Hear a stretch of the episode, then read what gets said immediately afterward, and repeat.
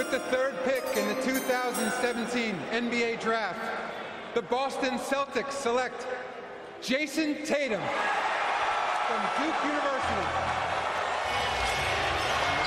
Inbound to Smart, bounce past Tatum. Tatum puts up a three.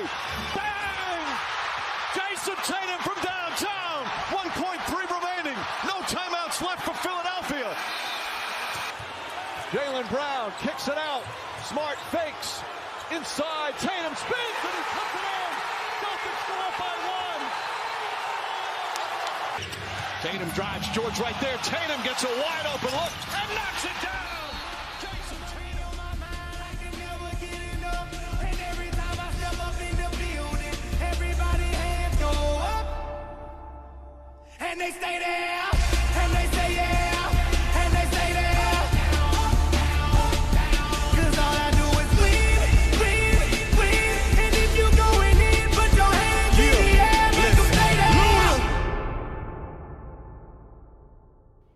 Καλησπέρα, είμαι ο Νίκος Καπετανάκης. Και εγώ είμαι ο Αντώνης Τσέπας. Και αυτό είναι το 13ο επεισόδιο Celticers των Boston Celtics Greek Supporters. Είμαστε στους τελικούς της Ανατολής. Δεν ξέρω για πόσο ακόμα θα είμαστε. Είμαστε ακόμα στους τελικούς Ανατολής, ναι. Η σειρά είναι 3-2 υπέρ του Miami. Το Miami που ήρθε και μας έκανε δύο νίκες μέσα στη Βοστόνη, έκανε μία στην έδρα, το έκανε το 3-0. Και από εκεί που είπαμε καλό καλοκαίρι, να δούμε, θα πάει σκούπα, θα πάει 4-1 σχεδόν σκούπα. Οι Celtics πήγαν και κάναν το διπλό με στο Μαϊάμι, κερδίσανε χθες το βράδυ μέσα στη Βοστόνη και αύριο Σάββατο βράδυ ξημερώματα Κυριακής πάνε να παίξουν το μάτς της ζωής τους στη σεζόν στην έδρα των Heat για να κάνουν το 3-3 και να φέρουν το Game 7 στη Βοστόνη. Μη αναμενόμενο θα πω εγώ. Κοίταξε να δεις. Έχοντας δει φέτος αυτή την ομάδα των Celtics, νομίζω ότι αν μου το παρουσίαζες σαν πιθανό σενάριο, δεν θα μου φαινόταν καθόλου παράλογο.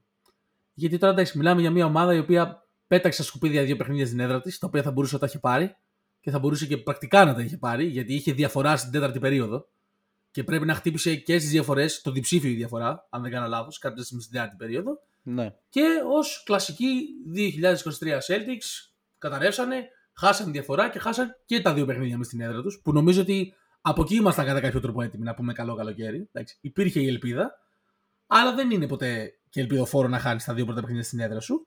Και αυτή η πεποίθησή μας ήρθε να επιβεβαιωθεί στο Game 3, όπου το Miami, παιδιά, μας κατέστρεψε.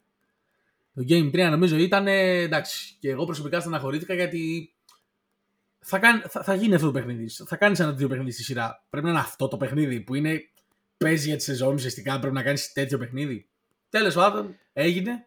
Και αυτό που μένα δεν μου κάνει καμία εντύπωση είναι ότι μετά απλά μπήκανε δύο σερί και τους καταστρέψανε πίσω. Δηλαδή πήραν δύο παιχνίδια. Δηλαδή, είναι πολύ Celtics αυτό το πράγμα. Αυτή η πορεία μέχρι στιγμής. Ναι, το τρίτο παιχνίδι ήταν το παιχνίδι που λες ότι εντάξει, έχω χάσει δύο παιχνίδια στην έδρα μου. Πάω να ξεκινήσω με σπάσιμο της έδρας τους. Και μετά αν μπορώ να το κάνω και 2-2 εκεί και να το φέρω σε νορμάλ συνθήκες μετά στη Βοστόνη. Αλλά είναι ένα παιχνίδι που όχι χάνεις, σε πατάνε, γίνεται το 3-0 και δεν υπάρχει καμία απολύτως προϋπόθεση και δεν υπάρχει κανένα σημάδι που να δείχνει ότι αυτή η σειρά μπορεί όχι να με γκλίσει με σκούπα. Δεν φαίνεται κάτι άλλο. Φαίνεται η σκούπα ή 4-1 που με μία νίκη θα την πάρεις απλά από αντίδραση. Ναι, και ξέρεις, είναι αυτό που λες ότι χάνεις το πρώτο παιχνίδι μέσα στην έδρα σου και λες εντάξει, σιγά μην χάσουν και το δεύτερο μέσα στην έδρα σου. Εντάξει, θα μπουν να παίξουν στο δεύτερο. Όπως κάνουν, ας πούμε, στο Game 2 με τη Φιλαδέλφια που χάσαν το πρώτο στη Βοστόνη και στο δεύτερο μπήκαν και τους πατήσαν στο λαιμό. Δεν συμβαίνει ούτε αυτό και λες εντάξει, ρε φίλε, okay, ναι, πάμε για Game 3. Ναι, είμαστε η καλύτερη ομάδα, πάμε να τους πάρουμε δύο παιχνίδια μέσα στη Miami. Τι σκατά. Εντάξει, θα μπουν να παίξουν. Και δεν πήγανε παιδιά να παίξουν. Και έγινε το 3-0. Και τώρα ουσιαστικά we are chasing history. Έτσι.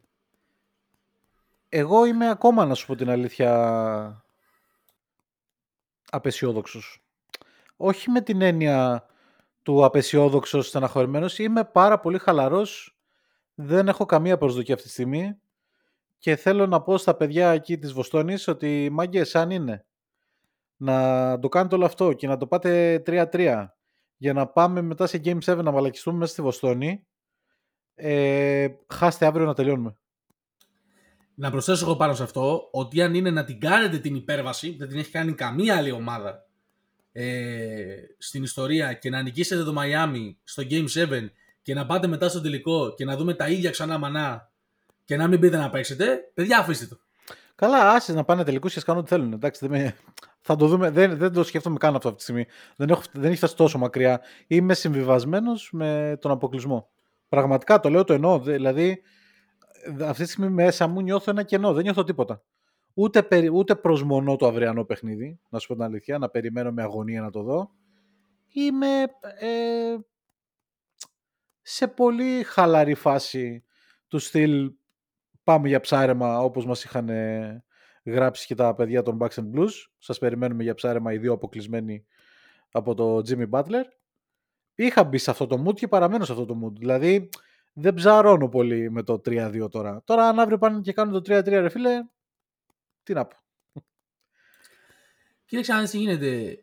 Είμαι κάπως σε παρόμοια φάση, αλλά επειδή τα δύο παιχνίδια αυτής της νίκης έχουν έρθει πάνω κάτω με τον ίδιο τρόπο, το οποίο μόνο και μόνο που είδα τους Celtics να κάνουν δύο σερί παιχνίδια καλά πράγματα, είμαι σε φάση, παιδιά, το όνειρό μου γίνεται πραγματικότητα, έτσι. Πώς το πω, κάνανε δύο back-to-back καλά παιχνίδια, σε ποιο να το πούμε για να μας πιστέψει. Κοίτα, το δεύτερο παιχνίδι, το είχαμε ξανασυζητήσει στο προηγούμενο επεισόδιο, δεν το είχα δει. Το τρίτο παιχνίδι επίσης δεν το είδα καθόλου, λεπτό. Δηλαδή ξύπνησα το πρωί και είδα απλά το σκορ γιατί είχα το προαίσθημα. Ναι, στο τέταρτο παιχνίδι είδα το πρώτο ημίχρονο. Ξεκινάει το δεύτερο ημίχρονο και βλέπω πάλι στο πρώτα 2 λεπτά πράγματα αδιανόητα, τραγελαφικά. Και λέω, άι συχτήρι, δεν θα κάτσω, παιδιά, να φάω όλο μου το βράδυ πάλι για να σπάσουν τα νεύρα μου, και το κλείνω. Και ξυπνάω το πρωί και βλέπω ότι έχουμε πάρει την νίκη. Βέβαια, είδα μετά το παιχνίδι, το είδα στο League Pass και το δεύτερο ημίχρονο. Εντάξει, φαινομενικά πήραμε μια εύκολη νίκη. Δεν ήταν εύκολη. Δηλαδή, κάποια τρίποτα που μπήκαν απανωτά μας έχτισαν μια διαφορά και ψυχολογία, γιατί δεν πήγαινε και αυτό το παιχνίδι πάρα πολύ καλά και εύκολα. Ήταν το Μαϊάμι πολύ κοντά και είχε την αίσθηση ότι ανά πάσα ώρα και στιγμή ο Μπάτλερ θα στο ξανακάνει. Μπήκαν κάποια απανωτά τρίποτα και εντάξει, έκλεισε καλά. Το πέμπτο παιχνίδι ήταν πολλά με λίγα. Ναι, ναι, ναι. Εγώ τα δύο παιχνίδια παιδιά στο Μαϊάμι δεν τα είδα καθόλου. Ούτε το τρίτο. Βασικά, όχι, από το τρίτο είδα λίγο, είναι η αλήθεια. Είδα λίγο την τρίτη περίοδο. Εκεί που μας καταστρέψανε και μετά το έκλεισα. Το τέταρτο δεν το είδα καθόλου. Ωστόσο, αυτό που λες, ας πούμε, δεν νιώθω και ιδιαίτερα τυχερός γι' αυτό, γιατί κάπως έτσι παιδιά και το Μαϊάμι, ας πούμε, έφτασε στο 3-0. Κατά ψέματα. Δηλαδή και το Μαϊάμι έβαλε αδιανόητα σούτ, ας πούμε, και contested και ό,τι να είναι. Και για να κόψει διαφορές σε σημείο που πήγαινε να ξεφύγουν, όπως είδαμε στα πρώτα δύο παιχνίδια, με παίκτες όπως ήταν ο Vincent και ο Μάρτιν. Αλλά και στο Game 3 βάλανε σουτ νωρίς από ό,τι κατάλαβα και από ό,τι είδα μετά και ξεφύγαν. Οπότε, κάπως πρέπει να συμβεί. Κατάλαβες τι εννοώ. Ναι, τουλάχιστον... Μα δεν το είπα ότι ήμασταν τυχεροί και μπήκαν τα τρίποντα. Ναι. Ήτανε, τουλάχιστον για μένα εξής, ήταν λίγο καλό δείγμα το ότι κάνα λίγο commit στην άμυνα, γιατί η άμυνά τους στα 3 τελευταία ημίχρονα αυτής της σειράς είναι φοβερή. Ναι, ισχύει. Έτσι. Και τουλάχιστον τι να πω, μου είχε δημιουργηθεί ένα ψήγμα ελπίδας και δεν. Πώς το πω, εγώ δεν είμαστε μέσα σε αυτό το mood που λες καλό καλοκαίρι ακόμα. Γιατί θεωρώ ότι αν διατηρήσουν τουλάχιστον αυτό το intensity στην άμυνα, εντάξει. Είμαι ρεαλιστής ότι δεν μπορεί να συνεχίσουν να φτάνουν 40+% στα τρίποντα. Δεν είναι. 40+, 50+ έχει το Μαϊάμι στη σειρά μέχρι τώρα. Το Μαϊάμι, ρε φίλε, να σου πω κάτι. Τι να σου πω, αυτό είναι το run που έχει κάνει το Μαϊάμι. Το συζητούσαμε και τι προάλλε, φίλε. Και. Δηλαδή, παιδιά, ο Gabe Vincent, συγγνώμη ρε Νίκο, ναι, έχει ναι. Στη σειρά με τους Celtics μόνο, ας τις υπόλοιπες, έχει 57% εντός παιδιάς και 50+ από το τρίποντο. Τα στατιστικά του κέρι να βάλω να δω τώρα στους περσινούς τελικούς δεν είναι τέτοια. Ναι. Συν ότι τραυματίζεται ο Vincent. Πολύ σημαντικό. Ναι. Και στο χθεσινό παιχνίδι, από εκεί που λες, εντάξει, πόσους έχει πια αυτός ο πάγκος, δηλαδή πόσους άσους από το μανίκι να βγάλει. Πώς το λένε, περίμενε. Highsmith, το μικρό του θυμάμαι. Το Highsmith το θυμάμαι. Ρε παιδιά. Ειλικρινά τώρα. 15 πόντους. Ειλικρινά τώρα, ρε παιδιά. Ειλικρινά. Δεν θέλω να υποτιμήσω τίποτα. Τίποτα δεν θέλω να υποτιμήσω. Ποιος είναι αυτός. Ποιος, έχω βαρεθεί να παίζω με το Miami τόσα χρόνια, γιατί δεν είναι μόνο φέτος. Και να μαθαίνεις κάθε φορά ένα καινούριο παίκτη. Και να μαθαίνω κάθε φορά ένα καινούριο παίκτη που βάζει 25 πόντους. Δεν γίνεται ρε παιδιά αυτό το πράγμα. Ποιοι είναι όλοι αυτοί που ήταν αυτοί στη regular season? Ρόμπινσον χθες κάνει ματσάρα. Τα βάζει πάλι, τα βάζει πάλι από παντού. Που δεν έπαιρνε λεπτά συμμετοχής, που τον είχε στον πάγκο, να πούμε, που τον είχε ξεχασμένο. Έλα ρε παιδιά τώρα, εντάξει. Δηλαδή ξαναλέω, δεν υποτιμάω τίποτα. Αλλά πρέπει να παραδεχτούμε όλοι ότι αυτό έχει μια δόση τύχης από πίσω, παιδιά. Είναι σαν να μου τραυματίζεται τώρα εμένα ο Smart και να πετάω μέσα τον Πρίτσαρντ και να ξεκινάει ο Πρίτσαρντ να πυροβολάει. Λες και είναι γλέντι στην Κρήτη. Να πυροβολάει και να γράφει. Το έχουμε ξανασυζητήσει, δεν θυμάμαι. Δεν είναι και πάλι η αναλογία, δεν είναι ίδια. Ο Πρίτσαρντ μια χαρά και στην περσινή ομάδα, μια χαρά θέση στο rotation είχε. Στην περσινή ομάδα ο Πρίτσαρντ είχε ρόλο, φίλε, γιατί ναι. Δεν είχε τον Brogdon πέρυσι. Δεν έρχεται από το πουθενά. Εντάξει, οκ. Okay. Ναι, ρε παιδί μου, απλά το αντίστοιχο θα μπορούσε κάποιος να σου πει και για τους αντίστοιχους ρολίσεις του Μαϊάμι, ρε παιδί μου. Ότι και ο Ρόμπινσον, ας πούμε, πριν ξεχάσει να σουτάρει την μπάλα, είχε τρελό ρόλο σε αυτή την ομάδα και προσέφερε. Αλλά παιδιά και πάλι, δηλαδή, μιλάμε για ένα παίκτη που όλη τη χρονιά ήταν inactive ουσιαστικά. Οι μόνες φορές που έπαιζε ήταν λόγω τραυματισμών, όπως και τώρα με το Χίρο. Και ο τύπος κάνει ξαφνικά τα πράγματα που έκανε το 20. Δηλαδή, οκ. Okay. Ναι, μένει να μπει ο Χάσλαμ και να μας βάλει 30 πόντους, ας πούμε. Ακριβώς αυτό, παίκτη. Ακριβώς αυτό. Ναι, εντάξει, δεν. Σου ξαναλέω, δεν υποτιμάμε σίγουρα τίποτα. Χέιγουτ Χάισμιθ, να τον βρήκα. Χέιγουτ Χάισμιθ, 15 πόντους χθες. Όποιος δεν, παιδιά, εγώ είμαι casual, δεν τον ήξερα. Όποιος τον ήξερε, μπράβο, τι να πω. Τέλος πάντων, πάντα χρειάζεται σίγουρα και μια δόση τύχης στο μπάσκετ. Απλά θεωρώ ότι φέτος το Μαϊάμι την έχει λίγο παραπάνω. Και αν αναλογιστούμε και την πορεία των αντιπάλων του μέχρι στιγμής, έτσι. Ναι, και είναι μια σειρά που λέγαμε στην αρχή, πριν ξεκινήσει η σειρά, ότι σε αυτήν θα πρέπει να είναι πολύ καθοριστικός ο Ντέρικ Γουάιτ. Γιατί τα κορμιά που έχει να μαρκάρει δεν είναι, και επιθετικά τα κορμιά που έχει να αντιμετωπίσει δεν είναι τόσο δύσκολα, τέλος πάντων, απέναντί του. Αλλά έχει ξεκινήσει. Γενικά στα play-off δεν ήταν πολύ καλός. Έχει ξεκινήσει και τη σειρά όχι πάρα πολύ καλά.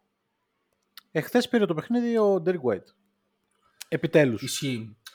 Δύο πράγματα πάνω στον Derek White. Το μόνο ματσάρισμα που τον δυσκολεύει και τον έχει λίγο ζωρίσει είναι το όταν αλλάζουν με αυτόν με τον Butler. Που για τον Butler θα έρθουμε λίγο πίσω στον Butler, γιατί έχω κάποια πράγματα να πω.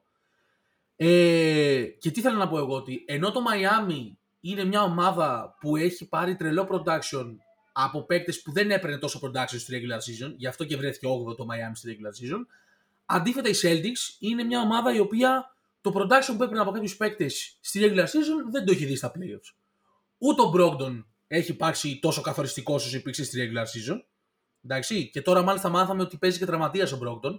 Και από ό,τι κατάλαβα, χθες έπαιξε 8 λεπτά και δεν το χρησιμοποίησε ιδιαίτερα. Οπότε μένει να δούμε και τι συμβαίνει με τον Brogdon, γιατί τον χρειαζόμαστε. Εντάξει, ο Brogdon ήταν πολύ καλός στο τέταρτο παιχνίδι, στο τρίτο παιχνίδι μάλλον, στη σειρά με τη Philadelphia.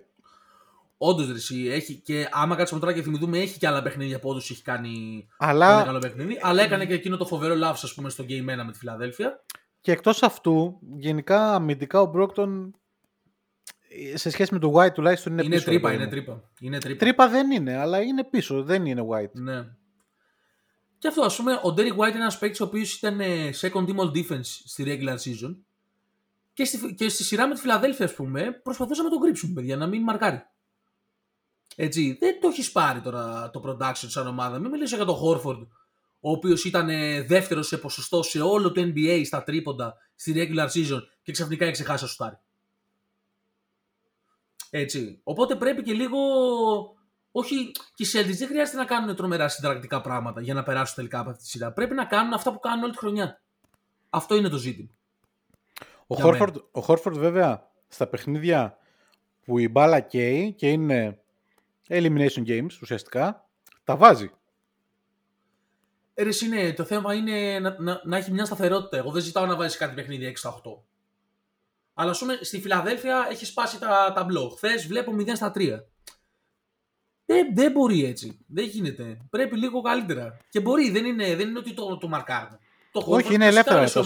Τα σουτ είναι ελεύθερα. Τα στέλνει. Εντάξει, δεν δικαιολογεί. Εμένα με προβληματίζει, εξακολουθεί να με προβληματίζει πολύ ο Jaylen Brown που βλέπω. Ναι. Δηλαδή περιμένουν να πάρει λίγο, να το πάρει πάνω του σε κάποια σημεία που η ομάδα δεν δείχνει να ρολάρει πάρα πολύ καλά. Αλλά σε αυτά τα σημεία εν τέλει αποδεικνύεται ότι είναι από τους πρωτεργάτες του μη ρολαρίσματος. Ναι, νομίζω ότι ο Jaylen, ρε φίλε, έχει μπει λίγο σε μια λούπα στο κεφάλι του, στην οποία προσπαθεί να είναι υπερβολικά aggressive για να βρει το ρυθμό του, αλλά δεν βρίσκει το ρυθμό του και βλάπτει και την δική του ψυχολογία αυτό το πράγμα και βλάπτει γενικά και την ομάδα. Και νομίζω ότι, ρε φίλε, νομίζω ότι όταν παίρνει ο Jaylen, ρε παιδί μου, πρέπει να κάνει λίγο fill out το παιχνίδι, να δει τι μέρα είναι, τι του δίνει άμυνα, τι δεν του δίνει άμυνα και να σταματήσει να φορσάρει πράγματα. Και να προσπαθήσει γενικά, αν δεν μπορείς, ρε φίλε, να βοηθήσεις στο σκοράρισμα, βοήθησε με άλλους τρόπους. Δεν έχει ανάγκη τόσο πολύ αυτή η ομάδα του Jaylen Brown να βάλει 30 πόντους για να κερδίσει. Οκ. Αν δεν βλέπεις, ρε φίλε, ότι δεν σου βγαίνει, μην προσπαθείς, ρε φίλε, να βλέπεις τρία άτομα στη ρακέτα και να επιτίθεσαι γιατί είμαι ο Jaylen Brown, είμαι αθλητικός και θα το βάλω. Δεν είσαι ο Caleb Martin να βάζεις contested winby layups πάνω από τον Robert Williams. Δυστυχώς. Δεν είσαι αυτός ο παίκτης. Έτσι. Οπότε. Είναι μία. Ψάξε να βρεις άλλους τρόπους, ρε φίλε, να επηρεάσει το παιχνίδι. Είδαμε έναν Tatum χθες, βέβαια, που τον προτιμώ πολύ περισσότερο σε σχέση με παιχνίδια που μπορεί να βάζει, ξέρω εγώ, 40. Σοβαρός, ναι. Σωστές αποφάσεις, 11 assist. Πολύ σημαντικό. Τώρα, φοβερό. Αυτό χρειάζεται το superstar παίκτης. Ακριβώς. 24 πόντους, 23 πόντους. Νομίζω 24 έβαλε ο White. 23 πόντους στο Tatum, 11 assist. Αυτό τον Tatum τον θέλουμε, ρε παιδί μου. Και επειδή ανέφερες τον Tatum, Νίκο, νομίζω ότι μπορούμε να συμφωνήσουμε ότι πρωτεργάτης αυτών των δύο νικών που έκαναν οι Celtics ήταν ο Tatum. Και κάτι άλλο παρατήρησα εγώ για τον Tatum, παιδιά, είναι το εξής, ότι ο Jimmy Butler όταν έχει την μπάλα και τον μαρκάρει ο Tatum, ούτε καν κοιτάει το καλάθι. Όχι να προσπαθήσει να επιτεθεί. Κατευθείαν φωνάζει για screen για να αλλάξει και να πάει πάνω του ο White ή ο Brogdon ή κάποιος άλλος. Έτσι. Και εντάξει, εγώ προσωπικά τώρα γνώμη μου, γούστο μου, καπέλα μου αυτό που θα πω, αλλά εντάξει, Jimmy να το παίζεις μάκα στον Grant Williams είναι και κάπως εύκολο. Και να το παίζεις εγώ είμαι, ενώ σε μαρκάρει ο Grant Williams, ας πούμε. Εντάξει τώρα, κοίταξε. Βοήθησε λίγο και ο Grant σε αυτό. Συμφωνώ. Δεν τα έχει πάει άσχημα ο Williams σε αυτή τη σειρά. Αυτό. Καθόλου άσχημα δεν τα έχει πάει. Και πάνω στον Butler δεν τα έχει πάει άσχημα. Και απλά επιβεβαιώνει και αυτό που λέγαμε ότι έπρεπε να έχει χρησιμοποιηθεί από πάρα πολύ πιο νωρίς αυτός ο παίκτης. Ναι. Απλά ο Tatum είναι ένας παίκτης ο οποίος είναι για τη θέση του και για το ρόλο του έχει τρομερά μεγάλο άνοιγμα. Τα χέρια του είναι τεράστια. Βλέπεις τους ώμους του και είναι χτισμένη οικοδομή, δηλαδή είναι τρομακτικός να τον έχεις απέναντι σου και γρήγορος και γρήγορα πόδια και τα λοιπά. Δεν είναι πολύ εύκολο να τον έχεις απέναντι σου αμυντικά, εάν βέβαια είναι συγκεντρωμένος να παίξει άμυνα, έτσι. Συμφωνώ. Απλά ρε συντάξεις τώρα, κατάλαβες τους είπα. Μη μου το παίζεις τώρα. Ναι, εντάξει. Εγώ είμαι κι άλλος δεν είναι, ενώ τα κάνεις στον Grant Williams. Κάτα στον Tatum και εσύ το συζητάμε μετά. Αυτό. Εντάξει, τώρα ξαναλέω, εγώ στον καπέλο μου. Εγώ έτσι το βλέπω έτσι. Αν κάποιος το βλέπει αλλιώς, το καταλαβαίνει. Κοίταξε, να σου πω βέβαια την αλήθεια. Εγώ δεν νομίζω ότι πνευματικά ο Tatum είναι πιο δυνατός από τον Grant Williams. Δηλαδή, αν το κάνει αυτός στον Tatum, δεν είμαι πολύ σίγουρος ότι ο Tatum θα ανταποκριθεί. Δηλαδή, αν τον πάει λίγο στο trash talking και στην κόντρα και στο να του επηρεάσει το μυαλό, δεν είμαι πάρα πολύ σίγουρος ότι ο Tatum θα ανταποκριθεί. Ναι, δεν μπορεί όμως να το κάνει στον Tatum. Γι' αυτό δεν τον κάνει. Γιατί είναι όλα αυτά που είπες. Γιατί όταν αποφασίζει να παίξει άμυνα ή να χρησιμοποιήσει αυτό το frame που έχει, δεν μπορεί ο Jimmy Butler να σκοράρει στον Tatum. Είναι τόσο απλό. Και ο ίδιος, αυτό δεν το λέω εγώ, παιδιά, αυτό έχει αποδείξει ο ίδιος. Μπείτε να δείτε τις φάσεις. Ούτε καν κοιτάει το καλάθι ο τύπος. Κοιτάει τον παίκτη που έρχεται στο screen. Του κάνει έλα. Ισχύει. Κοίτα, τώρα εδώ που έχουμε φτάσει πλέον, γιατί είναι πολύ ωραία όλα αυτά που λέμε για τον Jimmy Butler, εν τέλει δεν νομίζω ότι σε αυτή τη σειρά ο X-Factor ήταν ο Butler. Τίποτα, δεν έχει κάνει. Όχι, δεν έχει κάνει καλά, τρελό. Τίποτα... Έχει κάνει, όχι, ναι. Έχει κάνει τα φυσιολογικά του. Αυτό που περίμενες να πάρεις από τον Jimmy Butler, το οποίο και πάλι είναι πάρα πολύ, δεν το συζητάμε. Αλλά δεν είναι να πεις, να δεις ένα παιχνίδι ότι αυτό το παιχνίδι το πήρε ο Butler. Γιατί ναι, είχε ας πούμε κάποιες καλές τέταρτες περιόδους με τη Βοστόνη στα πρώτα δύο παιχνίδια, ας πούμε. ή το δεύτερο νομίζω ήταν που ήταν φοβερός. Αλλά παιδιά, άμα δεν είχες τον Μάρτιν και τον Vincent να σε κρατάνε στο παιχνίδι, γιατί σε αυτό το παιχνίδι οι Celtics είχαν διαφορά όλο το παιχνίδι. Και έφτασε τη διαφορά για 16 πόντους και 18 πόντους. Και αν δεν έχεις τον Μάρτιν και τον Vincent να κάνουν τις ακρεότητες που κάνανε και με τον Butler στον πάγκο σε διάφορα stretches, δεν θα μπορούσε μετά, δεν θα έχει μετά την ευκαιρία ο Butler να έρθει να το παίξει ήρωας. Εγώ θέλω να πω ότι νομίζω ότι όπως το έχω δει πλέον, ότι ο X-Factor της σειράς και του Miami είναι ο Bam. Εγώ θα έλεγα τα δύο ονόματα που ξαναείπα, Gabe Vincent και Caleb Martin. Εντάξει, αυτά που λες τώρα είναι οι ρολίστες που έρχονται και σου δίνουν τις λύσεις που δεν περιμένεις. Μα δεν έχουν δώσει απλά λύσεις, οι τύποι έχουν πάρει παιχνίδι. Ναι. Απλά ο Adebayo με όλα τα πράγματα που κάνει και επιθετικά και αμυντικά και με το πώς βλέπει το παιχνίδι και το μπασκετικό του IQ είναι πιο καθοριστικός από τον Butler σε αυτή τη σειρά. Ο Adebayo κάνει τρομερή σειρά και μπορεί να μην φαίνεται και να μην αποτυπώνεται σε νούμερα. Και να του το δώσουμε εδώ πέρα γιατί ιστορικά πάντα ο Adebayo κάνει φοβερή σειρά έναντι των Celtics. Και το 20 δηλαδή ήταν καταπληκτικός. Έτσι. Και πέρσι ήταν πάρα πολύ καλός ο Μπαμ. Τώρα δεν ξέρω πόσο μακριά μπορεί να αντέξει να πάει το Μαϊάμι. Για να δεις, αυτή τη στιγμή με το δείγμα που έχουμε σήμερα, όποια ομάδα περάσει από αυτή τη σειρά, και το λέω έτσι γιατί εγώ θεωρώ ότι τους Celtics έχουν ελπίδες ακόμα να περάσουν από αυτή τη σειρά, θα τους σταματήσουν οι Nuggets. Το δείγμα που έχουμε σήμερα αυτό λέει. Ναι, δεν θέλω να το πάμε σε επίπεδο ότι πέρασε το Miami Nuggets, τι μπορεί να κάνει απέναντί τους. Και για τα δύο παιχνίδια της σειράς με τη δικιά μας, δεν ξέρω, γιατί έχουμε και άλλο τραυματισμό έτσι, του Vincent. Δεν ξέρω πόσο μπορεί να αντέξει. Ενώ ότι εκτός του Hero και του Oladipo προστίθηκε ο τραυματισμός του Vincent. Ναι. Δεν ξέρω πόσο θα αντέξει το Miami σε αυτό. Δηλαδή και πόσα λεπτά, πόσα 40 λεπτά και πάνω μπορεί να ανταποκριθεί να παίξει ο Butler και ο Adebayo. Και ένα σημαντικό επίσης που είδα στα δύο τελευταία παιχνίδια που στα πρώτα τρία δεν το είδα, είναι ότι οι Celtics τους τρέχουν τους hit. Τρέχουν στον ευθυδιασμό, ναι, πολύ σημαντικό. Έχουν ανεβάσει το ρυθμό απίστευτα πολύ. Ισχύει αυτό που λες. Και δεν ξέρω, δηλαδή δεν είναι τόσο... δηλαδή δεν ξέρω τον 38χρονο μέσα ή τον γυάλινο παίχτη όπως είναι οι Lakers που έχουν LeBron ή AD κτλ. Που λες εντάξει πόσο να αντέξουν σωματικά. Δεν είναι τόσο πολύ. Αλλά μείον 3 σημαντικοί παίχτες από το rotation της ομάδας. Butler που τα έχει δώσει όλα στα play-off και μέσα στη χρονιά είναι από τις λίγες φορές που αναγκάζει τον Butler στη regular να παίξει γιατί θα μένει εκτός στο Miami. Όντως. Και ο Bam που αυτό που κάνει ο Bam, αυτό που προσφέρει είναι πολύ δύσκολο σωματικά να έχει τόση ένταση για πολύ μεγάλη διάρκεια. Και τόσες ευθύνες εσύ. Ο Μπαμ έχει πάρα πολύ ευθύνη μες στο γήπεδο. Ναι. Δεν ξέρω μήπως, τους δούμε να σκάνε. Ρε Νίκο, αυτό που λες μου βγάζει λογική όπως το σκέφτομαι. Αλλά την άλλη καλώς κακώς εσύ μιλάμε και για μια ομάδα η οποία ό,τι φέτος έχουμε πει ότι δεν μπορεί να κάνει, το έχει κάνει. Έτσι. Καλά, ναι, και εντάξει, ναι. Με όποιο τρόπο και να έχει γίνει αυτό, πρέπει να δώσουμε τα εύσημα, ρε παιδί μου, και αν μια ομάδα μπορεί να υπερβεί τα όρια της, ρε παιδί μου, και να κάνει την έκκληση, νομίζω μπορεί να συμφωνήσουμε ότι είναι το Miami. Τι να πω τώρα.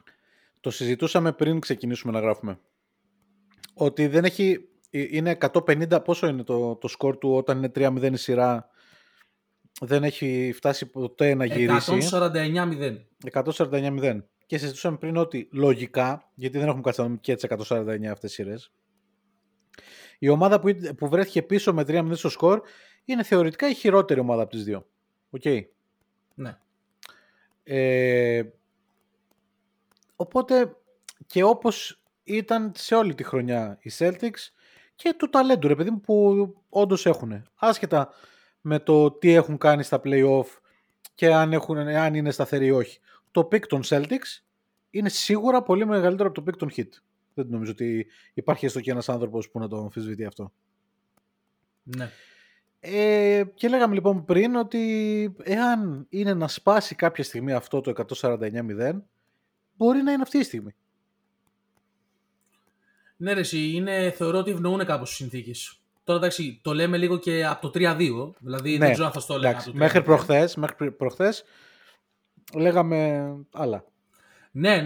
Αλλά παιδιά, αν είναι μια ομάδα, μια συνθήκη μάλλον, γιατί δεν έχει σημασία μόνο η ομάδα που είναι πίσω 3-0, έχει σημασία και η ομάδα που είναι μπροστά 3-0. Αν σε μια συνθήκη μπορεί να γίνει, είναι αυτή η συνθήκη, παιδιά. Ειδικά στο σενάριο που το Μαϊάμι χάνει το Game 6 αύριο και πάμε για Game 7 στη Βοστόνη. Δεν είμαι πολύ σίγουρος και πάλι για αυτό που λες. Γιατί το Μαϊάμι δεν είναι Φιλαδέλφια. Δηλαδή, δεν θα έρθει το Μαϊάμι και θα δούμε κανένα Game 7 blowout. Είμαι 100% σίγουρος. Όντως, ναι. Ρε, συμφωνώ. Το θέμα είναι, θα είναι υγιής ο Βίνσεντ. Τι αντοχές θα έχει το Μαϊάμι. Τι ψυχικά αποθέματα θα έχει η Βοστόνη. Έτσι. Γιατί για αυτό που κάνουν τώρα, φιλέ, μπορεί να σκουράζουμε, αλλά αυτό που κάνουν τώρα είναι μια υπέρβαση. Το να είναι πίσω 3-0. Καλά, δεν θα τους λυπηθώ, γιατί είναι αποκλειστική δική ευθύνη, είναι αποκλειστικά δική τους. Μαζί σου, αλλά να σου πω κάτι, φίλε, ειδικά στο Game 4, ας πούμε, δείξανε αυτό που τους κατηγορούμε ότι δεν έχουν. Και αυτό είναι το μέταλλο. Γιατί είσαι πίσω 3-0 και πας και κάνεις ένα τέτοιο ημίχρονο. Το οποίο δεν σου λέω ότι ήταν πίσω 20 πόντους στο Game 4, στο πρώτο ημίχρονο, αλλά κάνανε κακό ημίχρονο, φίλε. Θα μπορούσαν να πούνε ότι εντάξει, μάγκες δεν μπορούμε. Η χρονιά μας τελείωσε. Δεν το είπανε όμως και έχουν φτάσει μια σειρά που 3-0 να την επεκτείνουν σε έκτο παιχνίδι. Το οποίο δεν συμβαίνει και συχνά. Ωραία, να σου πω κάτι. Όταν είσαι πίσω με 3-0, είναι πιο εύκολο για σένα να πάρεις νίκη από τον άλλον να κλείσει τη σειρά. Γιατί είσαι 3-0 πίσω και πας και τα παίζεις όλα για όλα. Δεν έχεις να χάσεις πλέον τίποτα. Ναι. Τώρα, λίγο τα πράγματα... Ξέρεις, από την άλλη, θα μπορούσαν όμως εσύ να το σκεφτούν και ως εξής. Ότι εντάξει, φίλε, 3-0 είμαστε πίσω, η χρονιά μας τελείωσε, γιατί να το προσπαθήσουμε.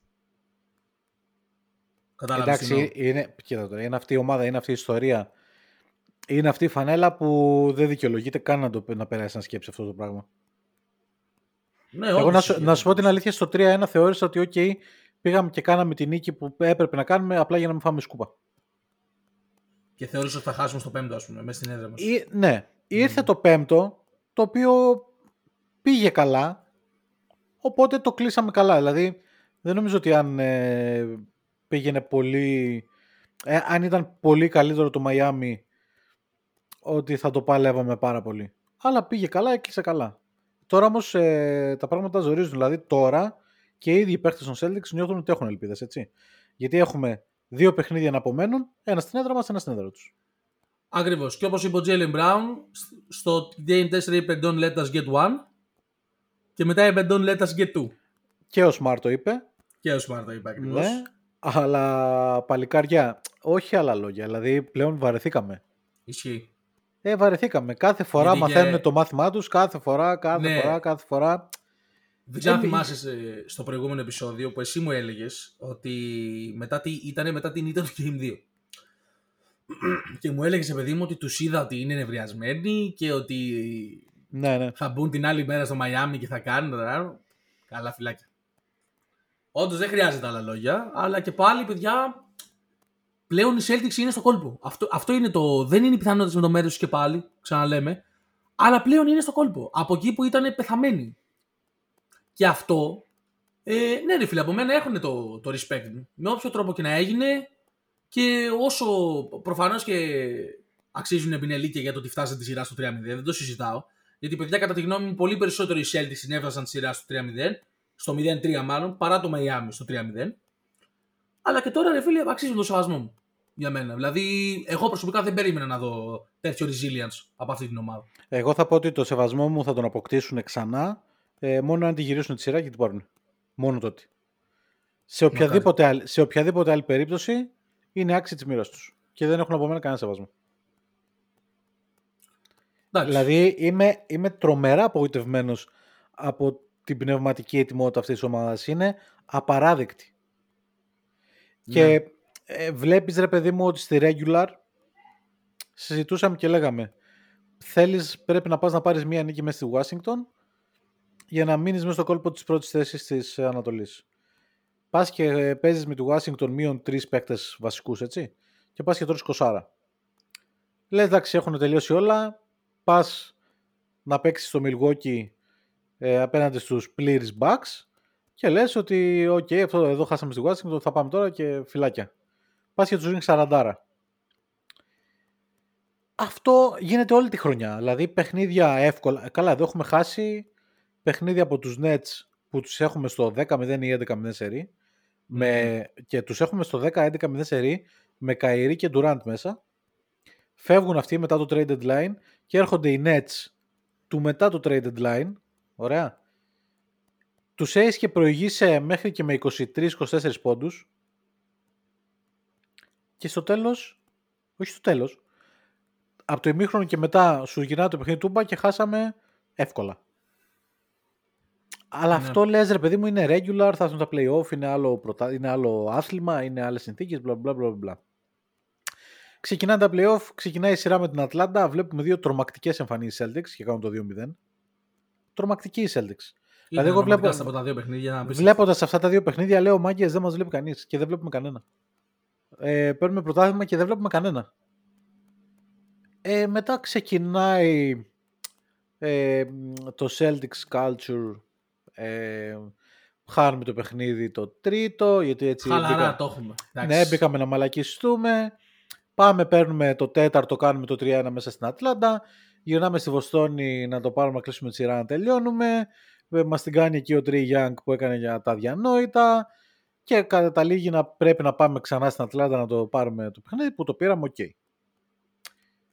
Την πήραμε δύσκολα τη σειρά με την Ατλάντα, όχι. Την πήραμε δυσκολότερα από ό,τι έπρεπε, προφανώς. Mm-hmm. Πάμε με τη Φιλαδέλφια. Ξεκινάμε το Game 1, χάνουμε. Δεν το θεωρώ τόσο σημαντικό. Εσύ ξέρω ότι είσαι στα κάγκελα με αυτό το παιχνίδι. Ναι. Δεν το θεωρώ τόσο σημαντικό. Οκ. Okay. Τους κάνουμε blowout στο δεύτερο παιχνίδι. Παίρνουμε σχετικά εύκολα το τρίτο παιχνίδι. Μπαίνουμε, μαλαγιζόμαστε full στο τέταρτο παιχνίδι. Σοβαρευόμαστε στο τέλος. Πάμε να το γυρίσουμε. Το χάνουμε στην παράταση. Οκ, okay, όπως το χάσαμε. Η σειρά είναι στο 2-2 και πάμε στη Βοστόνη και έρχεται η Φιλαδέλφια και μας διαλύει. Πάμε στο έκτο παιχνίδι, το παίρνουμε όπως το παίρνουμε, με τον Tatum αυτόν που είδαμε, με την καρδιά να έχει πανεύει πάνω στα κεραμίδια και έρχεται το Game 7 και τους κάνεις blowout. Τι σημαίνει αυτό, ρε παιδί μου? Ότι αυτή η ομάδα μπορεί να πάρει, εννοείται, και τη σειρά με την Ατλάντα μπορεί να την πάρει σκούπα. Τη σειρά με τη Φιλαδέλφια μπορεί να την πάρει και με 4-1-4-2. Χαλαρά. Σαν ποιότητες ομάδων, λέμε έτσι, σαν ομάδες. Μπορεί να την πάρει και με 4 και με 4-2.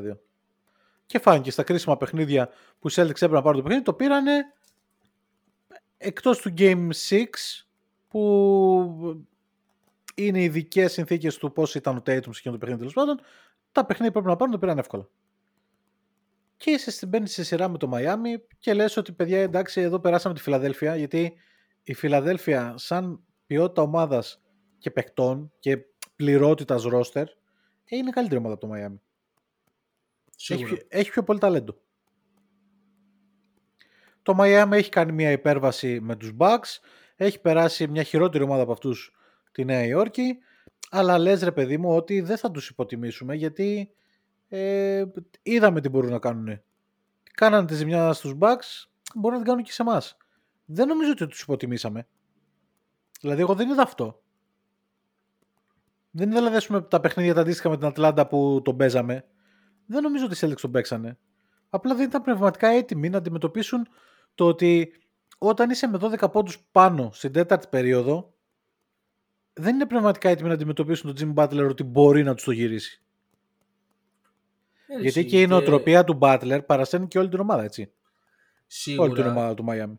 Και όπως έλεγες πριν, ας πούμε, και για τη regular και για τα playoffs, οι Celtics είχαν δώσει πάρα πολλά δείγματα ότι αδυνατούν να κλείσουν ένα close game. Και άμα δεις τα νούμερα, άμα κάτσεις και δεις μόνο και μόνο τύπου ποσοστό νίκες ήττες σε αυτά τα παιχνίδια που πάμε στο τελευταίο τρίλεπτο, τετράλεπτο και το παιχνίδι κρίνεται, είναι για κλάμα.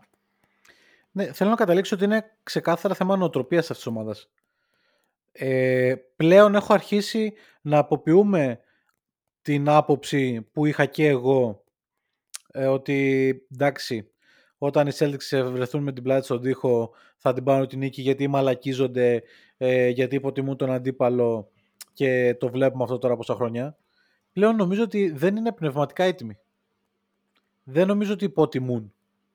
Απλά δεν είναι πνευματικά έτοιμοι να κλείσουν μια σειρά όπως μπορούν να κλείσουν. Πρέπει να βρεθούν με την πλάτη στον τοίχο, και ξαναλέω, όχι γιατί υποτιμούν, γιατί δεν είναι έτοιμοι να κάνουν τη δουλειά εύκολη για αυτούς, για τις ζωές τους. Πραγματικά το πιστεύω. Αδυνατούν να διαχειριστούν ορισμένες καταστάσεις. Ακριβώς. Αυτή είναι η φράση που θα χρησιμοποιήσω εγώ. Και αυτό που με στεναχωρεί εμένα σε αυτό που λες είναι το ότι δεν υπάρχει, παιδιά, το μαξιλαράκι που υπήρχε τα προηγούμενα χρόνια. Το ότι έλα εντάξει, νέος είναι ο πυρήνας μας, δεν έχουν και πολλή εμπειρία, θα το βρούνε. Παιδιά, αυτή η ομάδα πλέον, αυτός ο κορμός. Αυτό τελείωσε πέρυσι. Έχει πάρα πολύ εμπειρία πλέον στα πλοία. Ναι, αυτό τελείωσε πέρυσι. Γιατί λέγαμε ότι φτάνει η ομάδα μακριά, είναι νέος κορμός, είναι χαμηλός μέσος όρος ηλικίας. Έχουμε πάει τελικούς Ανατολής. Οκ. Πέρσι πήγες τελικούς NBA. Το έκανες. Τελείωσε. Εσύ, το να πας τελικούς NBA πλέον είναι κάτι που έχεις ξανακάνει. Πλέον ο στόχος είναι το πρωτάθλημα. Ακριβώς. Και τα τελευταία 7 χρόνια οι Celtics έχουν μπει και τα 7 στα playoffs. Και 5 από αυτά τα 7 έχουν φτάσει τουλάχιστον Eastern Conference Finals. Ναι, ναι. Πόση ακόμα εμπειρία πρέπει να αποκτήσει δηλαδή αυτός ο πυρήνας μέχρι να πάει all the way? Και δεν είναι ότι δεν έχει το υλικό. Αυτό είναι το πρόβλημα. Αν είχαμε πετύχει μια ομάδα η οποία ήταν σε όλα τα aspects ξεκάθαρα καλύτερη, θα λέγαμε, okay, ρε φίλε, όπως είπαμε πέρσι, ας πούμε. Πέρσι χάσαμε την καλύτερη ομάδα. Ναι, κάναμε λάθη. Ναι, προηγηθήκαμε στους τελικούς 2-1 και θα μπορούσαμε να έχουμε διαχειριστεί λίγο αλλιώς το Game 4, ας πούμε, στη Βοστόνη, αλλά χάσαμε ξεκάθαρα από την καλύτερη ομάδα. Φέτος δεν βλέπω κάποια τέτοια ομάδα μέχρι στιγμής στο Random Celtics που να μπορώ να πω εντάξει, είναι καλύτερη ό,τι και να γίνει, και όπως και το Miami. Τι άλλο δηλαδή πρέπει να γίνει, ας πούμε, για αυτή την ομάδα? Τι άλλο πρέπει να συμβεί σε αυτόν τον πυρήνα συνταρακτικό, στην ψυχολογία τους και στην ψυχοσύνθεσή τους και στο μυαλό τους, για να μάθουν επιτέλους να διαχειριστούν αυτήν την κατάσταση? Και να το πάω και λίγο στο Μαζούλα. Δεν πιστεύω, παιδιά, ότι είναι θέμα προπονητή. Και δεν πιστεύω ότι θα είναι λύση να διώξουν οι Celtics φέτος στο Μαζούλα και να μπουν για τέταρτη σερή χρονιά με τέταρτο προπονητή. Και να πρέπει πάλι ο προπονητής του και από την αρχή να μάθει την ομάδα, να μάθει τα tendencies των παικτών, να μάθουν και οι παίκτες στο παιχνίδι του προπονητή, τι του αρέσει να κάνει, τι δεν του αρέσει να κάνει. Δεν νομίζω ότι τίθεται θέμα απομάκρυνση του Μαζούλα, να σου πω την αλήθεια πλέον. Δηλαδή και η σειρά, αφού πήγε και στο 3-2 και στο 4-2 να καταλήξει, δεν νομίζω ότι κινδυνεύει ο Μαζούλα. Γιατί στην τελική είναι να διώξει τον Μαζούλα και να πάρεις ποιον? Ποιον να πάρεις? Ρε, εσύ, δεν σου λέω ότι δεν υπάρχουν αυτή τη στιγμή καλύτεροι φαινομενικά προπονητές διαθέσιμοι με τον Μαζούλα. Ποιοι? Αλλά δεν. Εντάξει, υπάρχει ο Nick Nurse. Ο Nick Nurse, το επειδή το έχω ξανακούσει, εάν ήθελε να είναι την επόμενη χρονιά σε κάποιο πάγκο, δεν θα ήταν ήδη στο Milwaukee? Εγώ δεν νομίζω ότι υπάρχει για φέτος τουλάχιστον Nick Nurse. Ναι. Οκ, υπάρχει ο Vogel, αν δεν θες να πάμε στον Nick Nurse. Δεν υπάρχει ο Monty Williams, ο οποίος μόλις απολύθηκε από το Phoenix. Όχι. Υπάρχουν, ρε παιδί μου, ονόματα. Αυτό θέλω να πω εγώ. Ότι υπάρχουν ονόματα. Το θέμα είναι ότι εγώ, παιδιά, από αυτό που είδα φέτος το Μαζούλα, δηλαδή πέσω τους ότι τελειώνει σειρά αύριο, ρε, χάνουμε 4-2. Εγώ από αυτό που είδα φέτος θεωρώ ότι αυτός ο άνθρωπος αξίζει σίγουρα τουλάχιστον άλλον ένα χρόνο σε αυτόν τον πάγκο. Εμένα το project Μαζούλα μου αρέσει. Ακριβώς. Με τον ίδιο πυρήνα να δούμε πώς θα διαχειριστεί τις καταστάσεις του χρόνου και πόσο μπορεί να έχει πνευματικά έτοιμους παίκτες. Αν ωστόσο πάμε και του χρόνου στα playoffs και δούμε ακριβώς τα ίδια πράγματα από αυτή την ομάδα, τότε μπορούμε να αρχίσουμε να το συζητάμε. Αν δούμε δηλαδή μηδενική βελτίωση και ότι πάλι τα ίδια παντελάκια μου, τα ίδια παντελή μου. Ναι, και, και μία βλέπουμε μια ομάδα η οποία λες πω φίλε τι ομάδα να αυτή πάει για πρωτάθλημα, και την άλλη τους βλέπεις και λες χάστε, σας ηχάθηκα, δεν αντέχω, σας βλέπω άλλο. Αλλά και ο ίδιος τον βλέπεις ότι μέσα από αυτή τη διαδικασία βελτιώνεται. Το κοουτσάρισμά του στο χθεσινό παιχνίδι ήταν αψεγάδιαστο. Δεν έκανε ούτε ένα λάθος. Συμφωνώ. Και τα time out για τα οποία έχει κατακαυχθεί τόσο πολύ. Τα πήρε όταν έπρεπε. Δηλαδή ήταν άψογη η διαχείριση των time out χθες. Εντάξει, βελτιώνεται. Είναι ο πρώτος του χρόνος. Δεν ήταν πέρυσι assistant coach δίπλα στον Ουντόκα. Ήταν ο τέταρτος assistant. Mm-hmm. Δηλαδή δεν είχε κάποια ιδιαίτερη επιρροή μέσα στο παιχνίδι. Εντάξει, έκανε την ανάλυση των παιχνιδιών, προετοίμαζε τους αγώνες κτλ. Αλλά στη διάρκεια του παιχνιδιού δεν είχε κάποια ιδιαίτερη ανάμειξη. Είναι Όντως. Πολύ δύσκολο αυτό που κάνει. Όντως, και θα μείνω, παιδιά, σε μια φράση που είπα μέσα στη εβδομάδα, ότι αν τον εμπιστεύεται τον Brad Stevens, τον εμπιστεύομαι και εγώ. Ναι, okay. Τελείως. Ναι. Γιατί δεν ξέρω αν θυμάσαι τι είχε γίνει. Εγώ νομίζω ότι αυτό που λείπει, και sorry που σε διακόπτω, αυτό που λείπει από το θέμα του coaching staff των Celtics είναι ένας έμπειρος βοηθός για τον Μαζούλα. Τους τύχησε σίγουρα η φυγή του Στούνταμάιερ. Είμαι σίγουρος ότι τους τύχησε. Βέβαια. Οπότε περιμένω. Είμαι σίγουρος ότι οι Celtics θα το κάνουν το καλοκαίρι και θα βάλουν δίπλα του, και έχουν ακουστεί και διάφορα, έναν έμπειρο στη θέση του βοηθού. Και κάποιον βασικά ο οποίος μπορεί να καλύπτει λίγο και τα κενά του Μαζούλα. Γιατί, παιδιά, δεν είναι τυχαίο το ότι δεν είναι ένας ο προπονητής και είναι ολόκληρο προπονητικό team από πίσω. Ακριβώς. Έτσι. Δηλαδή, να κοιτάξεις το front office και να πει ποιες αδυναμίες είδαμε εμείς φέτος από αυτόν τον προπονητή. Ας πάρουμε κάποιον ο οποίος μπορεί να τις διαχειριστεί. Όπως, ας πούμε, είχαν κάνει οι Rockets το 18, που δεν τους βγήκε τελικά. Που είχαν τον Ντιαντόνι ως head coach, ο οποίος ήταν ο μάστερ της επίθεσης. Και δεν θυμάμαι ακριβώς ποιον είχαν, αλλά είχαν έναν assistant coach ο οποίος ειδηγευόταν στην άμυνα. Ναι. Δεν θυμάμαι τώρα το όνομά του, παιδιά, να τον ψάξουμε μπορούμε να το βρούμε, αλλά καταλάβετε τι θέλω να πω. Ότι specialist χρειάζεσαι. Δηλαδή να έχεις Μαζούλα κάποιον δίπλα του και να βλέπει, ας πούμε, το παιχνίδι στο φιλμ μετά και να του λέει: φίλε, εδώ θα μπορούσες να κάνει αυτό, να έχεις part time out. Εδώ θα μπορούσες να κάνει αυτή την αλλαγή. Εδώ θα μπορούσες να κάνει αυτό το double team. Αυτό. Τόσο απλά. Και όντως σου στοίχησε το ότι έχασε το Στάνταμαρ προφανώς. Και δεν ξέρω αν θυμάσαι ότι ο Στάνταμαρ ήταν η πρόταση του Ντόκα για την. Ναι, για την τεχνική ηγεσία. Για την τεχνική ηγεσία, και τελικά το πήρε ο Μαζούλα, παιδιά, πήρε τη θέση λόγω Στίβενς. Αυτό. Ναι. Το πήρε πάνω τον Μπραντ Στίβενς, ναι. Ακριβώς. Λοιπόν, σε πρόβλεψη σειράς, εγώ θα πω 4-2 hit, ότι κλείνει η σειρά αύριο. Πρέπει να κάνω πρόβλεψη. Ναι, παιδιά, πραγματικά δεν έχω ιδέα. Αν έπρεπε να μιλήσω σαν μπασκετόφιλος, και εγώ θα έλεγα ότι θα κλείσει αύριο τη σειρά το Μαϊάμι, γιατί από αυτά που έχουμε, από την ολότητα της εικόνας που έχουμε δει από αυτήν την ομάδα φέτος, δεν τους θεωρώ ικανούς να πάρουν τρίτο παιχνίδι σερί. Ωστόσο, διατηρώ μία αισιοδοξία και έχω μέσα μου ένα κομμάτι το οποίο πιστεύει ότι όχι μόνο μπορούν να πάρουν αύριο το έκτο, αλλά μπορούν να πάρουν και τη Δευτέρα το 7ο. Ας πάρουν αύριο το 6ο και θα βλέπουμε για τη Δευτέρα. Μου φαίνεται πολύ μακρινό ακόμα. Μεγάλη αλήθεια. Σκούπα Lakers. Σκούπα σκουπίτσα. Ακούγαμε το τι ακούγαμε. Και τελικά βρήκαν μια πολύ καλή ομάδα απέναντί τους. Γιατί καμία από αυτές που βρήκαν στις προηγούμενες φάσεις δεν ήταν πάρα πολύ καλή. Δηλαδή, εντάξει, τώρα δεν θα συζητήσουμε πάλι για το Memphis. Οι Warriors δεν ήταν σε καλή κατάσταση. Αλλά το Denver είναι πολύ καλή ομάδα και πολύ σοβαρή ομάδα. Και σκούπισαν τους Lakers, όχι εύκολα, αλλά τους σκούπισαν. Ναι, και εγώ δεν θεωρώ ότι ήταν εύκολο το αποτέλεσμα. Δηλαδή, κάποιος θα δει εξωτερικά το 4-0 και θα πει: εντάξει, πανεύκολα, παιδιά, και τα 4 παιχνίδια ήταν competitive. Ναι. Και ήταν η διεκδικήση μας στο τέλος. Απλά μάντεψε, Νίκο, τι έχει τον Denver, ξέρει να κλείνει παιχνίδι. Δεν παρατάει παιχνίδια, γιατί αν τουλάχιστον ένα παιχνίδι από αυτό το πήρανε με comeback. Που ο Τζαμάλ Μάρεϊ απλά μας θύμισε ποιος είναι και δεν τους άφησε να χάσουν.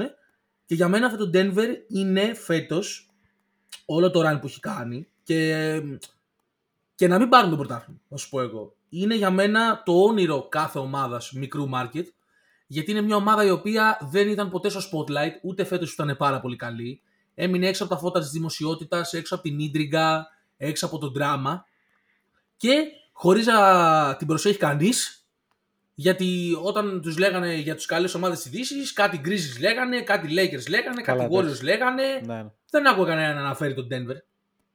Έτσι, λοιπόν, που εγώ από την αρχή της χρονιάς, και μπορώ να το επιβεβαιώσουν αυτό όσοι κάνουν παρέα μαζί μου, το είχα δηλώσει ότι τον Denver θα την πάει τρένο τη Δύση. Εντάξει, εντάξει, εγώ να σου πω την αλήθεια, το είχαμε συζητήσει ξανά.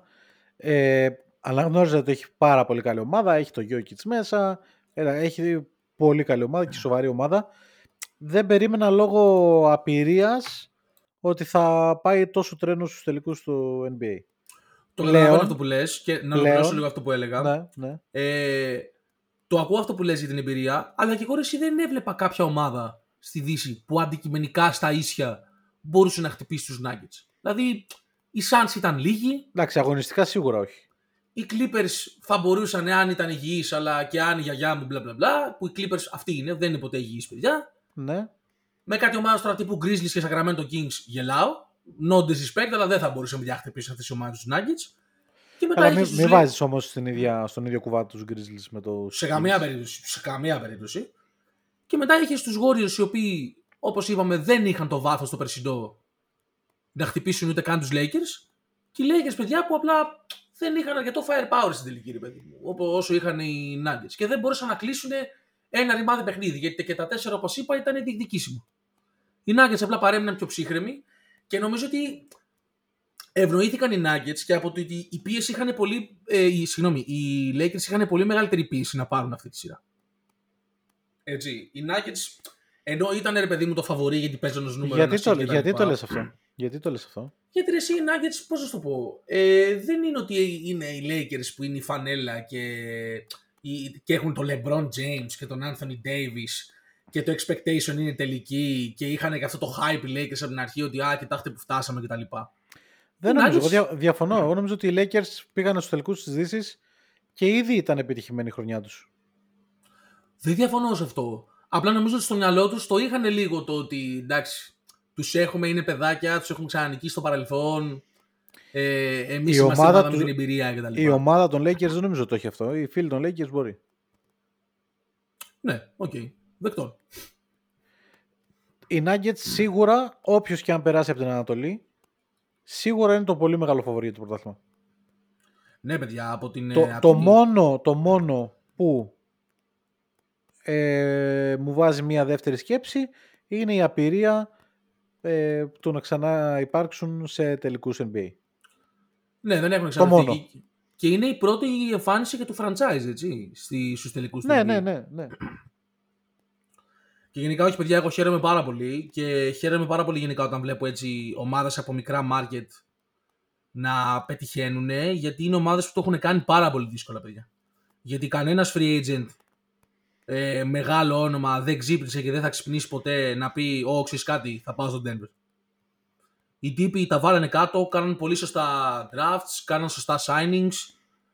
Τι παίκτες τύπου Aaron Gordon που έχει γεμίσει υπέροχα το rotation, Cardwell Pope, Jamaica Green, τέτοιοι παίκτες, κόλλα, αυτό που λέμε. Είναι δύο πολύ ωραίες ιστορίες και οι Nuggets και οι Celtics. Δηλαδή είναι πανομοιότυπος ο τρόπος χτισήματος των ομάδων.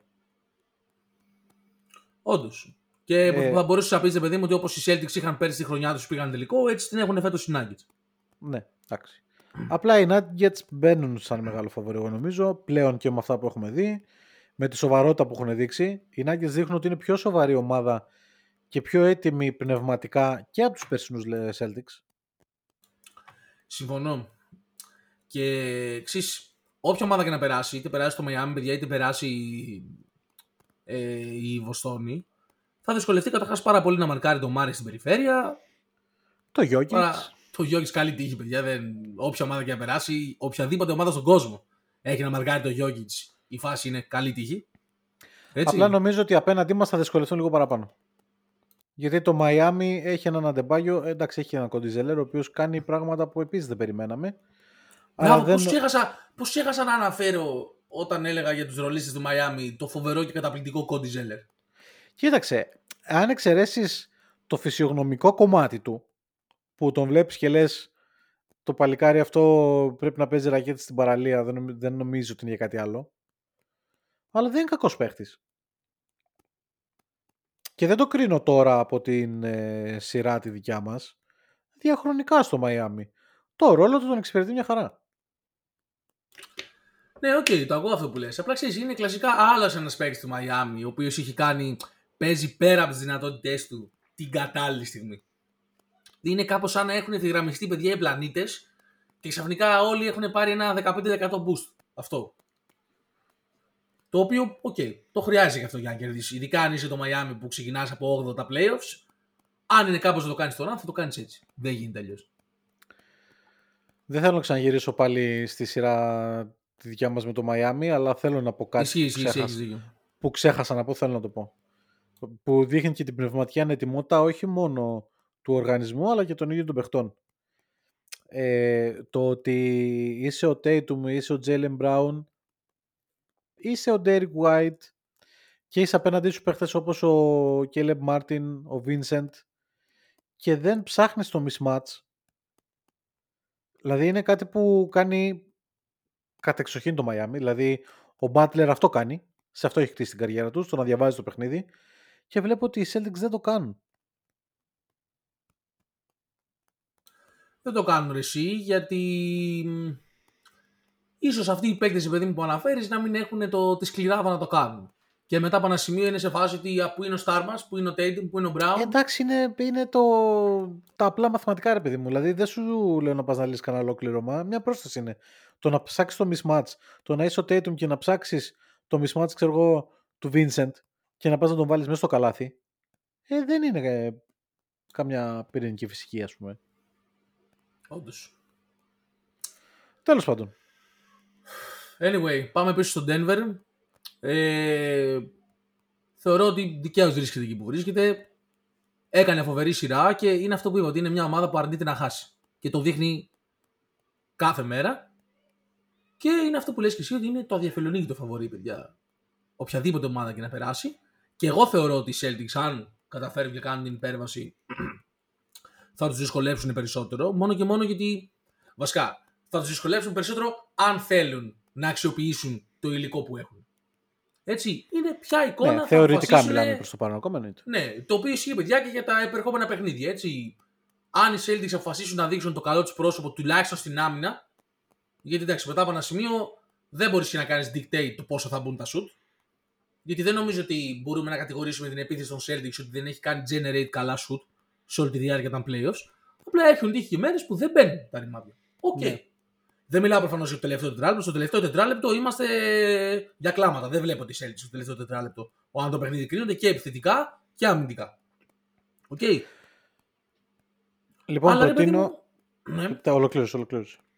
Αλλά ρε παιδί μου αυτό, ότι αν αποφασίσουν να δείξουν το καλό τους πρόσωπο τουλάχιστον αμυντικά, που αμυντικά έχουν περισσότερο υλικό από τον Denver και έχουν και από το Miami προφανώς, και μπορούν να κάνουν τη ζημιά. Έχουν ελπίδα να κερδίσουν και τα δύο παιχνίδια στο Miami, τα δύο ενδεχόμενα παιχνίδια, και εμφανώς τη σειρά με τον Denver. Στο χέρι τους είναι δηλαδή, όπως είναι στο χέρι τους όλη τη χρονιά. Δηλαδή όλο αυτό που βλέπουμε, οι Celtics το έχουν φέρει στον εαυτό τους. Όλο αυτό. Αυτό ήθελα να πω. Και για το λόγο αυτό, και για να κλείσουμε κιόλας, προτείνω εάν οι Celtics κάνουν αύριο το 3-3 και εν τέλει χάσουν το Game 7 μέσα στη Βοστόνη, δηλαδή σου έχουν ξαναδημιουργήσει την προσδοκία και σε έχουν στείλει πάλι κουβά, προτείνω να αλλάξουμε ομάδα. Κοίταξε να δεις, εγώ σου είπα ότι μέχρι τα 40. Έτσι, γιατί μετά μπαίνουμε σε ηλικία καρδιακού. Ναι, δηλαδή ρε κερατάδες. Είπα, εντάξει, μέχρι τα 40 θα το κρατήσουμε. Πόσο, δηλαδή. Γιατί είναι τέλη Μαΐου, μπαίνει καλοκαιράκι, είναι μια χρονιά που έχουμε αφήσει πίσω μας προβλήματα, πανδημίες, ξέρω εγώ. Είναι ένα καλοκαιράκι που μπορείς να πας να το νιώσεις ωραία. Παιδιά, μας πάνε κάποια πράγματα καλά και δεν μπορούμε να το ευχαριστηθούμε να πούμε. Δηλαδή, γιατί μας αυτό. Θες να μιλήσουμε για εκλογές, όχι. Τι εκλογές να μιλήσουμε. Πριν πάμε, περίμενε. Τι, David, τι λέγαμε ρε αγόρι μου την προηγούμενη εβδομάδα. Τι λέγαμε ρε, όχι David. Άνταμ. Ναι. Ρε αγόρι μου, είσαι σοβαρός.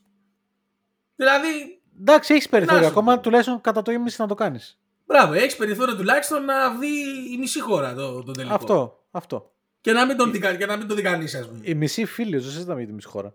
Είσαι σοβαρός τώρα. σου ξαναλέω, ποιος θα το δει αγόρι με τον Denver Miami, για πες μου. Τους reporters, τα media. Τώρα θα μου πεις τα media θα προτιμούν να πάνε στην παραλία από το Miami. Ναι. Εντάξει, το ακούω. Okay. Άμα είναι αυτό το σκεπτικό, το καταλαβαίνω. Εντάξει. Αλλά και εσύ σου λέω, δεν υπάρχει αυτή η ευκαιρία εδώ. Άλλος λέει. Το είδες έτσι που λέει I'm considering retirement. Ναι. Άλλο πάλι κι αυτό. Ναι. Αυτό α πούμε, φίλε, και εγώ που με φάνω τον Λεμπρόν το αναγνωρίζω. Ότι βγαίνεις μετά και μου λες, τελικά έπαιζα τραυματίας και παίζεις να μπω χειρουργείο. Και I'm considering retirement. Οκ. Τι να το κάνω. Ξέρω εγώ. Μπράβο. Ναι, τώρα αυτά του μετά εορτής έπαιζα τραυματίας. Ναι, τα ακούω και λίγο Βερεσέ. Προσπαθείς λίγο να δικαιολογήσεις, ας πούμε, το τι έγινε στο γήπεδο. Εντάξει, δηλαδή το ότι έχασες πολύ κρίσιμα σουτ θα μου το δικαιολογήσεις με ότι σου έπαιζες τραυματίας, ας πούμε. Μην τα παίρνεις. Ακριβώς. Ναι. Το οποίο εντάξει, να πούμε και ότι να δώσουμε επειδή και τα λουλούδια το ότι ήταν καλό στο Game 4, ήταν. Καλός ήταν. Το εξαιρέσει στο τέλος. Αν εξαιρέσει το τέλος, στο πρώτο ημίχρονο ήταν ο Λεμπρόν που περίμενες να δεις, παιδί μου. Αυτό που είχα πει ότι θα βάλει την κάπ. Οκ. Εντάξει. Μην πας τώρα μετά να μου δικαιολογήσεις και έτσι κι αλλιώς και έπεσα τραυματίας και είχα ανάδρομο ερμή και θα σκεφτώ. Γιατί εγώ ξεκάθαρα δεν πιστεύω ότι θα αποσυρθεί για κανένα λόγο. Δεν υπάρχει πιθανότητα απόσυρσης. Απλά το είπε για να ενισχύσει το narrative του πόσο δυνατός ήταν ο τραυματισμός μου και για σκεφτείτε να έπαιζα υγιής, ας πούμε. Γιατί παιδιά το έχει πει ο άνθρωπος εδώ και χρόνια ότι θέλει να παίξει τόσα χρόνια για να παίξει με το γιο του, ας πούμε. Δεν παίζει τώρα πιθανότητα retirement. Τώρα εντάξει, άμα όντως τα παρατήσει και με βγάλει ψεύτη, it is what it is. Εντάξει, δεν είμαι LeBron fan, οπότε δεν είναι κάτι που δεν με απασχολεί ιδιαίτερα, είτε αποσυρθεί είτε όχι, να σου πω την αλήθεια. Εντάξει, νομίζω μπορούμε να συμφωνήσουμε. Σίγουρα ότι είχε να προσφέρει, το έχει προσφέρει. Σίγουρα. Δηλαδή η καριέρα του LeBron έχει γραφτεί, παιδιά. Αυτό που βλέπουμε τώρα είναι το κερασάκι στην τούρτα, δεν το συζητάμε. Ναι, εντάξει. Απλά δηλαδή... το ότι θα λείψει, εσύ θα λείψει. Δεν μπορείς τώρα να πεις ότι. Απλά επειδή είναι απόλυτα φυσιολογικό ότι όσο περνά τα χρόνια η πορεία του φθήνει, είναι απόλυτα φυσιολογικό. Βέβαια. Δεν θέλω ούτε κι εγώ ακόμα που ξαναλέω δεν είμαι φαν, είμαι οριακά hater. Δεν θέλω να φύγει ο Λεμπρόν και το στάτους του να είναι στην ανυποληψία. Δηλαδή αν είναι να το κάνεις και με αυτά που έδειξες φέτος, αν είναι να το κάνεις, καλό να το κάνεις τώρα. Ισχύει, γιατί έρχεσαι και από μια χρονιά στην οποία φαινόταν στην αρχή πεθαμένη. Ναι, έσπασε τα ρεκόρ σου, έκανες ό,τι θέλεις να κάνεις. Ναι. Και φαίνεται, φαίνεται όμως ότι δεν αντέχεις να φτάσεις μέχρι το τέλος. Σωματικά δεν αντέχεις. Ξέρεις τι γίνεται. Αυτό είναι λίγο γελάς των Lakers για μένα. Γιατί έπρεπε να σου θυμίσω ότι ο LeBron είναι ήδη 4-5 χρόνια στο LA. Έτσι. Θα έπρεπε μέχρι τώρα να έχουν έτοιμο ρε παιδί μου τον αντικαταστάτη και ο LeBron να παίζει σταθερά σε ένα ρόλο δεύτερης επιλογής playmaker. Δεν νομίζω ότι είναι θέμα του LA αυτό, νομίζω ότι είναι θέμα του LeBron. Γιατί το κουμάντο το κάνει ο LeBron. Δηλαδή, αν ήθελε να είναι έτσι τα πράγματα, θα είχε φροντίσει να είναι. Πού δεν συμφωνώ, ότι δεν μπορεί στα 39, είναι 38 στα 39. Δεν μπορεί να είναι ρε παιδί μου να παίζει πρώτη επιλογή σταθερά κάθε μέρα όπως έπαιζε στα 34-35. Και που το έκανε τότε υπέρβαση είναι και που το κάνει τώρα το χρειάζεται είναι και πάλι τρομερή υπέρβαση. Δηλαδή, άμα δεις το 99% των παικτών στα 39, οριακά είναι παίκτης NBA, όχι να παίζουν σε αυτό το επίπεδο. Θα έπρεπε λοιπόν για μένα μέχρι τώρα το LA να έχει έτοιμο το αντικαταστάτη. Τώρα θα μου πεις ποντάραν στον Davis, δεν τους ζήγε γιατί ο Davis κατέληξε πιο γυάλινος και από το γυαλί. Οκ. Okay. Κάτι γράφτηκε για Καϊρή. Και νομίζω ότι μπορεί να είναι. Τι Καϊρή, το τσίρκο. Νομίζω ότι μπορεί να είναι ένας λόγος που ο Λεμπρόν σκέφτηκε την αποσύρση. Δεν ξέρω αν θες όντως να συζητήσουμε τον Καϊρή Ιρβινγκ. Όχι. Εγώ, παιδιά, το δηλώνω. Δεν ήθελα να συζητήσουμε ούτε για τον Λεμπρόν, αλλά όχι. Okay. Εγώ το δηλώνω, παιδιά, όχι απλά hater. Είμαι από τους top 10 στον κόσμο hater αυτού του παίκτη. Δηλαδή. Πώς το πω, μου θυμίζει πάρα πολύ Ελληνάρα. Τύπου τι τους έχεις κάνει, πόσα λεφτά τους έχεις πάρει χωρίς να κάνεις τίποτα. Από εκεί του το δίνω, respect. Αλλά παιδιά, εντάξει τώρα, τι να πάει τώρα ο Irving στο LA να κάνει τι. Παιχτάρα είναι, έτσι. Πότε, όταν είναι στο γήπεδο. Ναι, είναι παιχτάρα όμως. Δηλαδή, γιατί οι περισσότεροι που δεν είναι. Δεν τους έχεις πάρει τα λεφτά έτσι. Απλά στο τέλος καταλήγεις να είσαι. Εντάξει, ρε Σινίκο, να σου πω κάτι. Και εγώ όταν πήγαινα να παίξω μπάσκετ, καλό μπάσκετ έπαιζα, αλλά έχω να παίξω από τον Οκτώβρη, ξέρω εγώ. Α, εντάξει, Οκτώβρη, καλά είσαι. Εγώ να παίξω και. Μπράβο, κατάλαβε τι γίνεται. Έτσι, ναι, να λέω κι εγώ ήμουνα στα νιάτα μου, άμα δεν είχα τραυματιστεί κι εγώ. Δηλαδή τώρα, παιδιά. Ποιο Irving, να έρθει στο LA, σαν το Rodman θα είναι. Θα τον κυνηγάει, απλά δεν θα τον κυνηγάει από τα καζίνα ο LeBron. Θα τον κυνηγάει από τίποτα μαζόξεις, να πούμε εκεί πέρα, μασονικές. Θα τον μαζεύει από τα τρίγωνα εκεί πέρα, από τα meditation. Τι λέμε τώρα, ρε παιδιά, να πάει να κάνει τι. Καλύτερα να επενδύσουν σε κανένα ρολίστα σοβαρό, να τους γεμίσει κενά και να πάρει με τον ίδιο πυρήνα, να πάρει τον Irving. Που τον πήραν οι Mavericks όταν τέταρτη και καταλήξαν την δέκατη. Τώρα... Τι λέμε τώρα. Αυτό που κάνουμε τώρα τι είναι, λέμε στους Lakers πώς θα χτίσουν την επόμενη σοβαρά. Ισχύει, παιδιά, πάρτε τον Irving. Τι κάνεις. Ξεχάστε αυτό που είπα. Λάθος. Πάρτε τον Irving, παιδιά, δεν μπορείτε να χάσετε αυτή την ευκαιρία. Μας ακούει και ο Πελίνκα εκτός από τον Άνταμ. Καλά, ο Πελίνκα σίγουρα μας ακούει. Τέτοιο παίκτη θα χάσετε, ρε. Είστε καλά, ρε. Εννοείται, ρε, Irving, ρε. Όλα μέσα, ρε. Τι λες τώρα. Λοιπόν, στο επόμενο επεισόδιο που θα είμαστε σπίτια μας ή στις παραλίες. Σε παρακαλώ πάρα πολύ. Δεν κλείνουμε έτσι τα επεισόδια. Στο επόμενο επεισόδιο που θα είμαστε, πότε θα είναι το επόμενο Σάββατο. Ναι. Θα έχουμε παίξει ήδη πρώτο παιχνίδι με Nuggets στο τελικό. Στην Βοστόνη. Θα έχουμε παίξει ήδη. Πότε είναι, γιατί πες ότι πάει σε Game 7. Το Game 7 η τελική είναι... ξεκινάνε 1η Ιουνίου, ό,τι και να γίνει, Νίκο. Η τελική ξεκινάνε 1η Ιουνίου. Ναι, όχι, το σκέφτομαι λίγο. Game 7 τη Δευτέρα. Θα είναι Δευτέρα βράδυ, ξημερώματα Τρίτης. Μπράβο. Και πώς θα έχει ο μήνας? 29, ναι. 29 προς 30 θα έχει πρακτικά για μας, κατάλαβες. Ωραία, Τρίτη 30, άρα Πέμπτη ξεκινάει... Πέμπτη βράδυ, ξημερώματα Παρασκευής, ξεκινάει η τελική. Ακριβώς, 3 μέρες μετά ουσιαστικά. Ξημερώματα 2 Ιουνίου για μας. Ωραία. Λέμε ότι γράφουμε το επόμενο Σάββατο με μία επιφύλαξη. Μήπως γράψουμε αν είμαστε στους τελικούς. Μήπως γράψουμε πριν ξεκινήσει η σειρά τον τελικό. Το επόμενο Σάββατο που θα είμαστε 1-0 πάνω με τον Denver. Ήδη. Γράφουμε. Θα πω εγώ. Okay. Είπαμε, τελειώνουμε τα επεισόδια με υπερβολική μη δικαιολογημένη ισοδοξία. Ωραία. Για να πω αυτό που ήθελα να πω, χωρίς να βάλω δεσμεύσεις, να μην το συνδέω με τους Celtics το αν θα είναι δεν θα είναι. Όταν τελειώσει το πρωτάθλημα, το απολογιστικό επεισόδιο της χρονιάς και πολύ πρώιμα προλογιστικό της επόμενης, θέλω να έχεις κάτι να έχεις σκεφτεί ποιο κομμάτι λείπει από τους Celtics για να είναι η επόμενη δυναστεία. Αυτό. Οκ. Okay. Αν και νομίζω το έχω σκεφτεί ήδη, αλλά αυτό συζητήσουμε όταν έρθει η ώρα. Ναι, όχι τώρα. Και εγώ το έχω σκεφτεί, αλλά...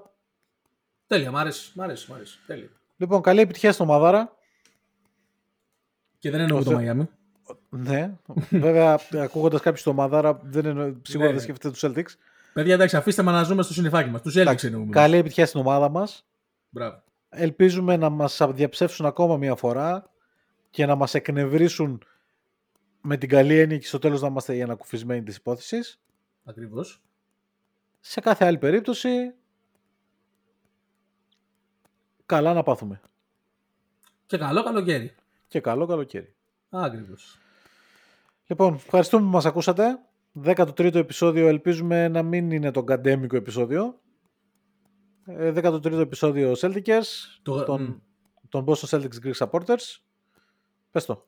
Τίποτα, είναι και Παρασκευή και γράφουμε το 13ο. Αυτό σκέφτηκα. Είναι και Παρασκευή και γράφουμε το 13ο. Οκ. Okay. Βλέπουμε. Λοιπόν, καλό βράδυ, ευχαριστούμε. Καλή συνέχεια, παιδιά.